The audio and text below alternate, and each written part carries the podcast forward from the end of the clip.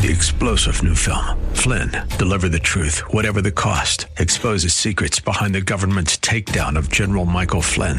Flynn knew what the intel world had been up to. He ordered the first audit of the use of contractors. This set off alarm bells. He told the truth. He was the most dangerous person for Donald Trump to hire. They had to get rid of Flynn. Flynn, deliver the truth, whatever the cost. Available now. Watch it today. Go to salemnow.com. Salemnow.com.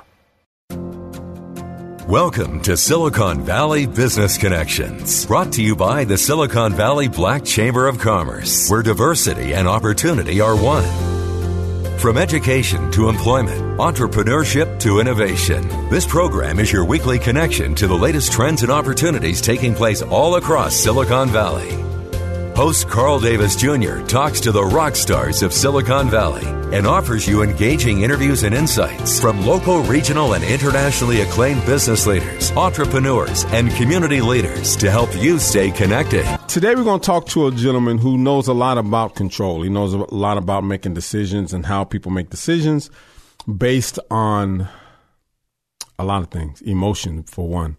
Uh, today, uh, welcome to the Silicon Valley Business Connection.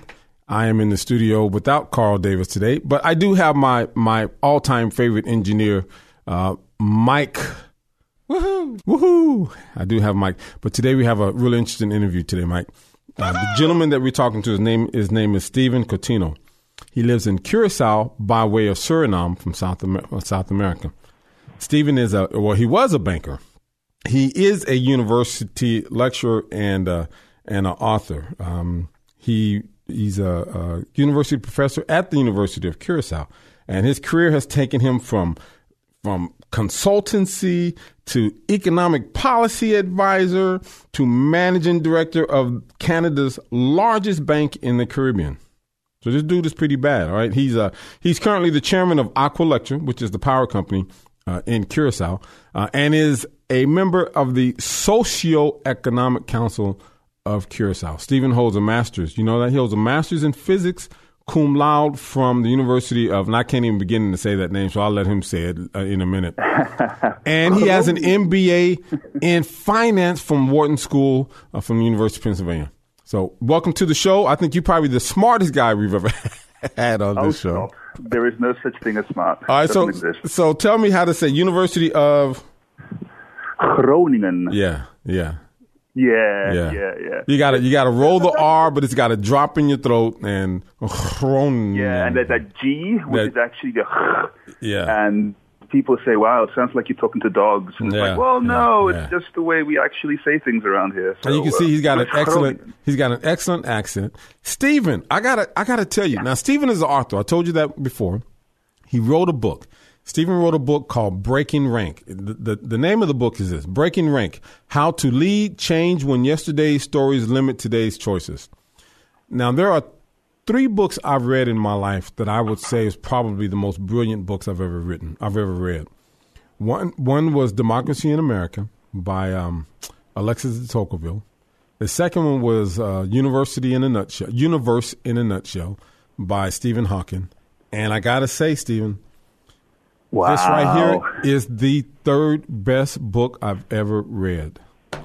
So Are you serious? Tell us- I, tell us- I'm honored you would say that. No, no, I'm honored. I'm honored to have read that book, Stephen. I I have been flabbergasted. I, it took me three times to read uni- um um uh not Universe in a Nutshell, uh, Democracy in America, and I know it's going to take me Yeah. three times to read this, only because every time I read it, there's so much I I don't get because it's so brilliantly written. So tell us first. Tell us about Stephen uh, Coutinho, and tell us a little bit about you. Yeah. So, uh, well, thanks, thanks again, Carl. Uh, amazing words that you would say about the book. Um, I, I'm really honored. Um, so about, about me, well, I I was born in Holland, raised in Australia. Um, after Australia, um, I went to Suriname, and you know, at the end of the day, um, I've flown all over the place, and one of the things I I, I came to find fascinating was just how different people behave in different countries. Um, but one of the things I found truly amazing was that in many of the post-colonial countries, people were behaving the same the same way. So, you know, uh, I was I always had a fascination for behavior Um, not really someone who would actually go and study physics, but you know things things work out the way they do. Um, but you know, there's not a lot to say about me really. The only thing that you can say is probably I'm just very curious about what we call reality, yes. uh, and why do we call things the way we believe things are. Um, and, and, that's that's, and that's evident that's really in the, the book. The, yeah. So let me ask you this: What made you come up with the idea of writing a book and this book? So I, so one of the things you mentioned in my bio was um, economic policy advisor. So um, I was actually living in London at the time in 2005. The bomb went off, and I really started to think deep: um, What do I want in my life? And I decided to move back to Suriname, and for some kind of strange, odd reason, I became the policy advisor for the government. And I found it weird because despite the logic of making different decisions that would lead to wealth, people weren't actually making the choices. Now, a lot of people were saying, oh, it's about us. We Surinamese part people, we can't do anything right. We're so this, we're so that. If only the Dutch would come back to Suriname and rule us again. I found that weird because you know what, Carl? When I moved after Suriname to Curacao, I found exactly the same patterns of thought. Yeah, I remember you read, These reading people were book. looking at. Yeah, it's you know I also advised government here, and they said we can't do anything right. We can't make the right choices. So that's all of a sudden. And in the bank which I was managing, I saw the same thing.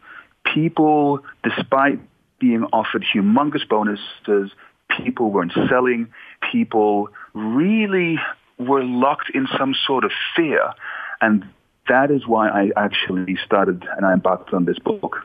Okay, so you talk a lot about a lot of things, choices, stories. Yeah. You use the word yeah. post-colonial in every, on every other page. So explain to me your what you mean. We all know what it means, but explain to me what you mean especially coming from the environment that you come from. What do you mean by the word post-colonial? And then I want to know about uh, uh, choices, and you've got a thousand stories in here.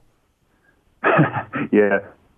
So post-colonial. Um, one of the things that I found when I looked at the different countries I worked, there was one thing tying them together.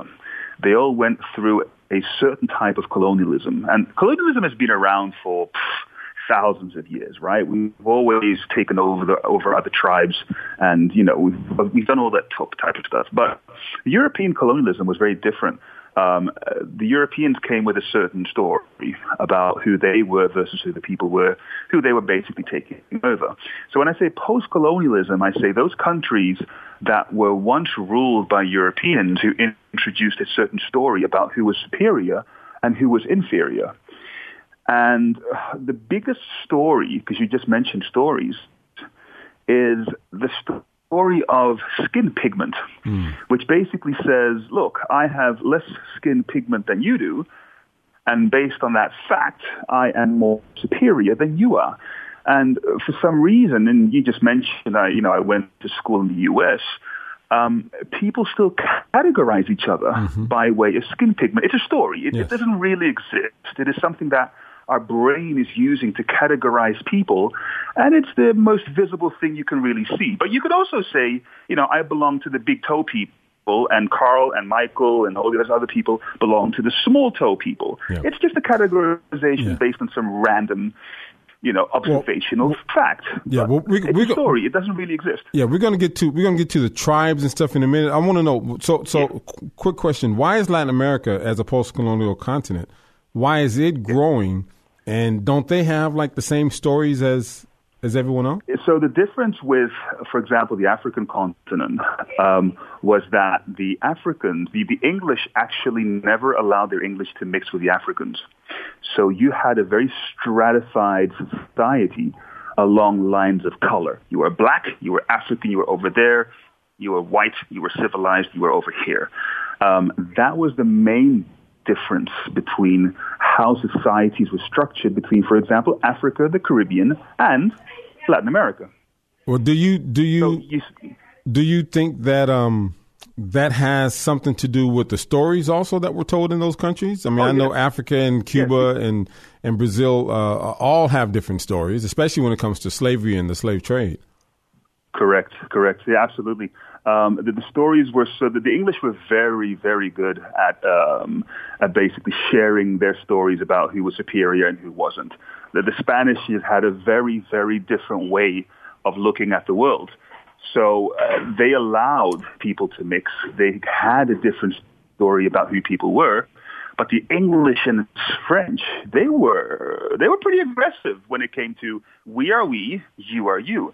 And now we're a couple of hundred years down the road, and you're actually seeing still the difference in stories about who people identify themselves yeah. to be. Right, right. Now, listen, we're going to have to take a break real quick. Um, we're going to take a pause for the cause. And when we come back, we're going to find out uh, a lot more about um, comparing the Caribbean to the U.S. and, and economic choices, and especially choices that people make. So you're listening to Silicon Valley Business Connection. We're talking to Stephen Coutinho, and we will be right back after we take a pause for the cause. And we will continue with uh, Stephen talking about his incredible book.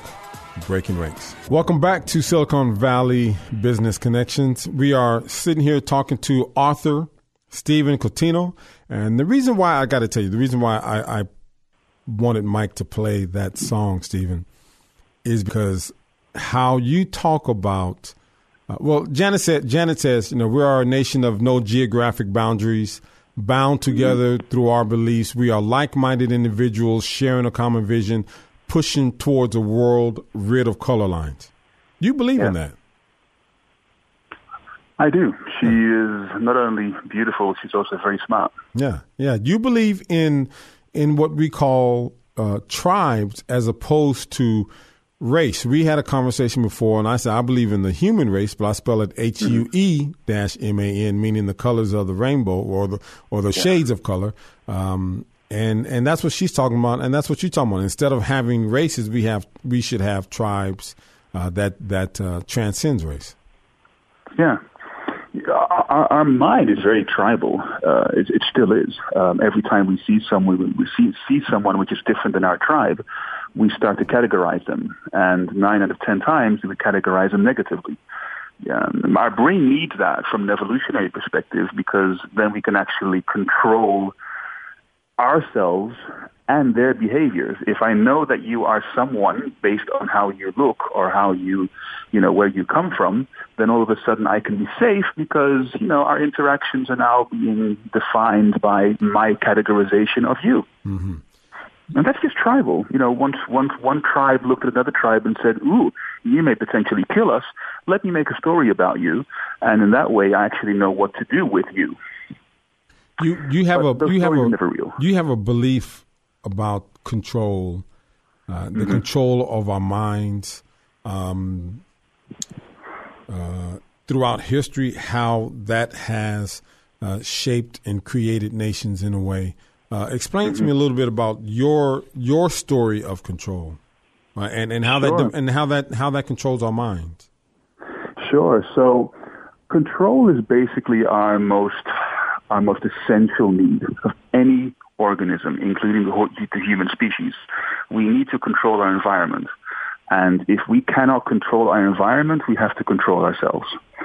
And basically, you know, coming back to stories, to control my environment, I need to know how that environment looks. I need to be able to categorize things in that environment. I need to know that this is a chair, that is a bed, this is a table. And in this way, I know these things are not going to eat me.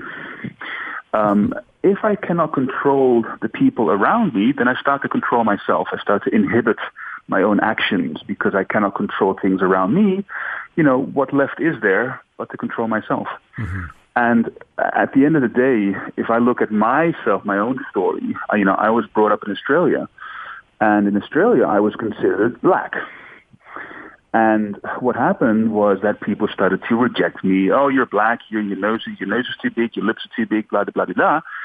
What happens? My primitive mind says I am being rejected by my environment. My environment is shutting me out. My tribe of humans does not want me around. And about half a million years ago, if my tribe would actually push me out, I would die. So what happens is my emotions start to get, you know, I become sad, I become depressed, because I do not have control of my environment. My tribe is, is shutting me out. And now all of a sudden I have all these negative emotions because it's basically my mind telling me, warning, warning, warning, you're being pushed away. So, so is that what you call that learned helplessness? Is, is that the beginning of learned helplessness? I think it's the beginning. Well, learned helplessness is when your environment is constantly telling you, you can't, you can't, you can't. And indeed, after a while, your brain does tell you, don't move, don't move, don't, don't make any other, because potentially your tribe may totally shut you out. And if you take it on a societal level, when everyone looks at themselves at the mirror and they see, for example, color, and they say, wow, uh, you know, this is not accepted by the human tribe. I am black, I have curly hair, and the story is that I'm actually being pushed out, I'm inferior. I start to have different types of choices. I start to de- develop learned helplessness. I can't, I can't, I can't. Mm-hmm. And that you see that type of decision making pattern across the post colonial world where people don't take risks. They don't look towards the future because their primitive mind is basically just trying to help them survive. If you look at the U.S., you see that African American uh, population, a large part of that, isn't investing, for example, in the stock market. And this is just generate, you know, controlling for socioeconomic factors. They still don't do it. Why? Because there is still this part of the mind which says, I can't. Let me focus on today. Let me focus on the ego. Because the ego mind is basically just trying to protect me from being pushed out even further out of the tribe. Okay, so how based so, on the story. So how so how do the stories um, how does the stories shape economic growth? Um, how uh, do your stories influence people's choices? Uh, yeah. So um, it's you know at the end of the day, this all comes down to uh, social rank, and mm. every animal, you know, if if they have a certain rank and they're at the bottom, you are there basically to survive. Now, for people, because our brains work a certain way, if I believe I'm at the social bottom, I won't make any I won't make any choices which will make, put me in, further in danger. Mm-hmm. So what you see across the post-colonial world is you see a, uh, a tendency for people to uh, to move away from risks, and it is just that mind which is telling them don't move you also see a very short-term orientation across the post-colonial world. And then again, it is because people, because of the stories that shape their society and tell them who they are, they're not looking at the future. Any animal which is under threat of being pushed away from the tribe, they're basically saying, let me focus on now. Let me focus on survival now. These are all workings of a mind which is living in a world which is literally formed by an illusion, an illusion of who they are. But these stories are not real, but their mind, their brain is literally telling them, you are a certain person based on a story of four or five hundred years old. And because of that story, people's decisions are being influenced. Okay. Okay, so so how you, how would you compare the Caribbean and the U.S. mm-hmm. when it comes to the stories of self uh, and the stories of others? So, uh, having lived in both places, um, I, I find that in the U.S., um, especially in the uh, the downtown areas where you see a large population of Afro Americans, for example, in Philadelphia, I, I did find the same patterns of thought about who they were and what they could and could not I do believe that the Caribbean is a lot stronger because there's less activism here. We really haven't had the, the civil rights movement because for some kind of reason here things have become accepted.